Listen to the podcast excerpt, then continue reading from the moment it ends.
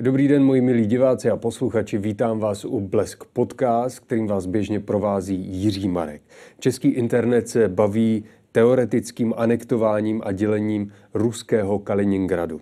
Půlku u moře si podle vtipálku berou Češi a tu druhou Poláci jak tento vtípek vznikl a jak je to historicky s tímto městem a oblastí kolem něj. Se mnou probere historik a možná budoucí člen České námořní flotily Jan Škvrňák. Dobrý den. Dobrý den.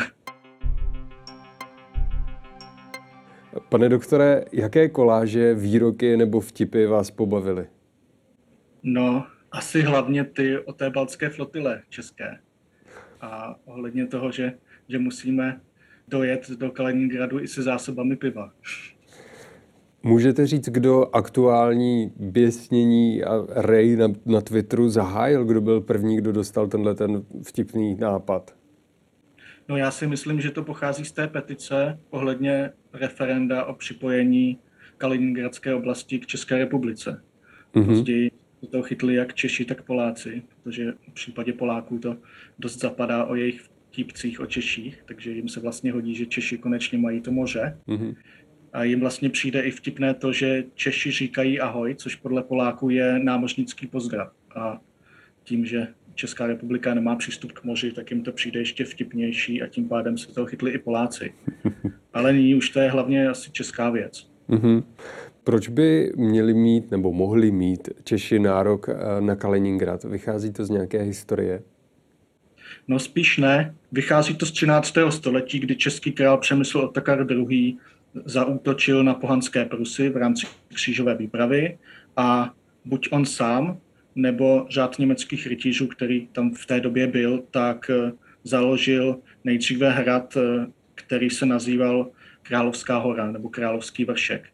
A později okolo tohoto hradu vzniklo město Královec. Takže to pojmenování je na počest Přemysla Otakara II s tím, že už od počátku to nebylo součástí Českého království. Král Přemysl Otakar II., pokud to založil on, tak záhy to území věnoval řádu německých rytířů. Hmm. A mají teda Češi k tomu městu nějakou spojku? Narodil se tam třeba nějaký významný Čech, nebo že je tam nějaká česká menšina, nevíte? Ne, ne, ne, nežije. Nikdy tam žádná významná česká menšina ani, ani významný Čech nežil. Tak teda tu otázku trošku obrátím. A kdo by měl mít teda nárok na Kaliningrad? Jak to bylo s jeho historií?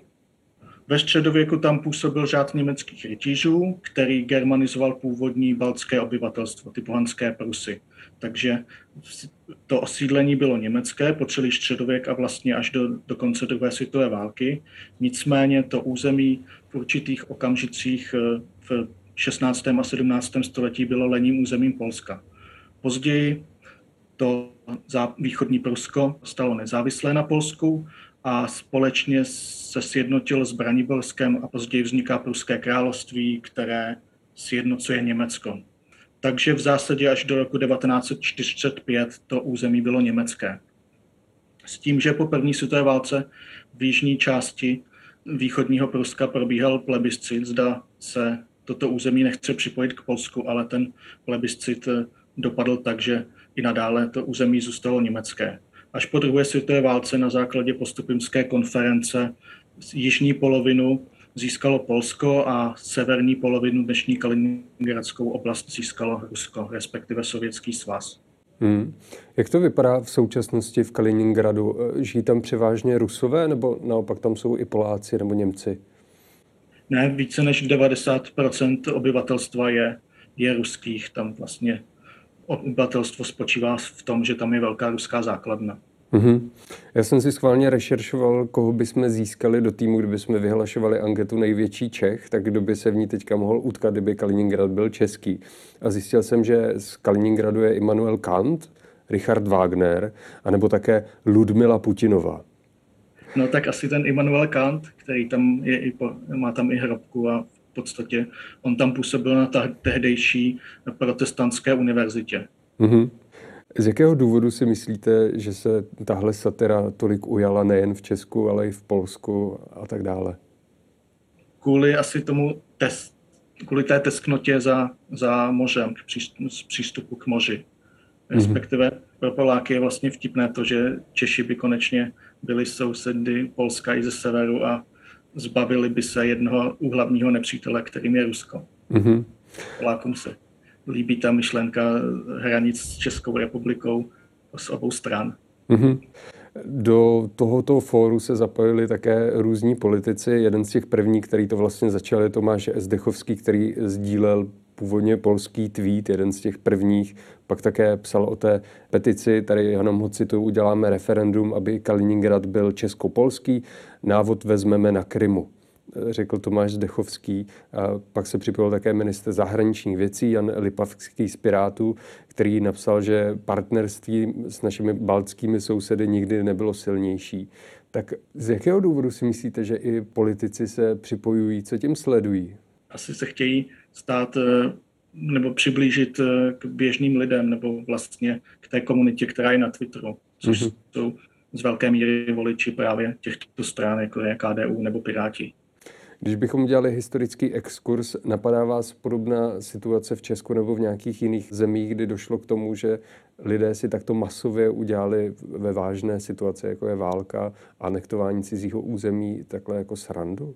Tak, co se ohledně českopolských vztahů týče, tak tam byla ta otázka té anexe nebo toho zabrání té české kapličky na v podstatě v dnešním Českém Slesku nebo na severu mm-hmm. na, na severní části České republiky, kdy vlastně to byla tak abs- absurdní situace, že vedla k mnoha memům, mm-hmm. respektive z české strany, ale částečně i z polské strany k výsměchu z polské armády, která se ztratila, protože tomto eh, případě Česká republika nebyla na jich, ale byla zrádně na sever.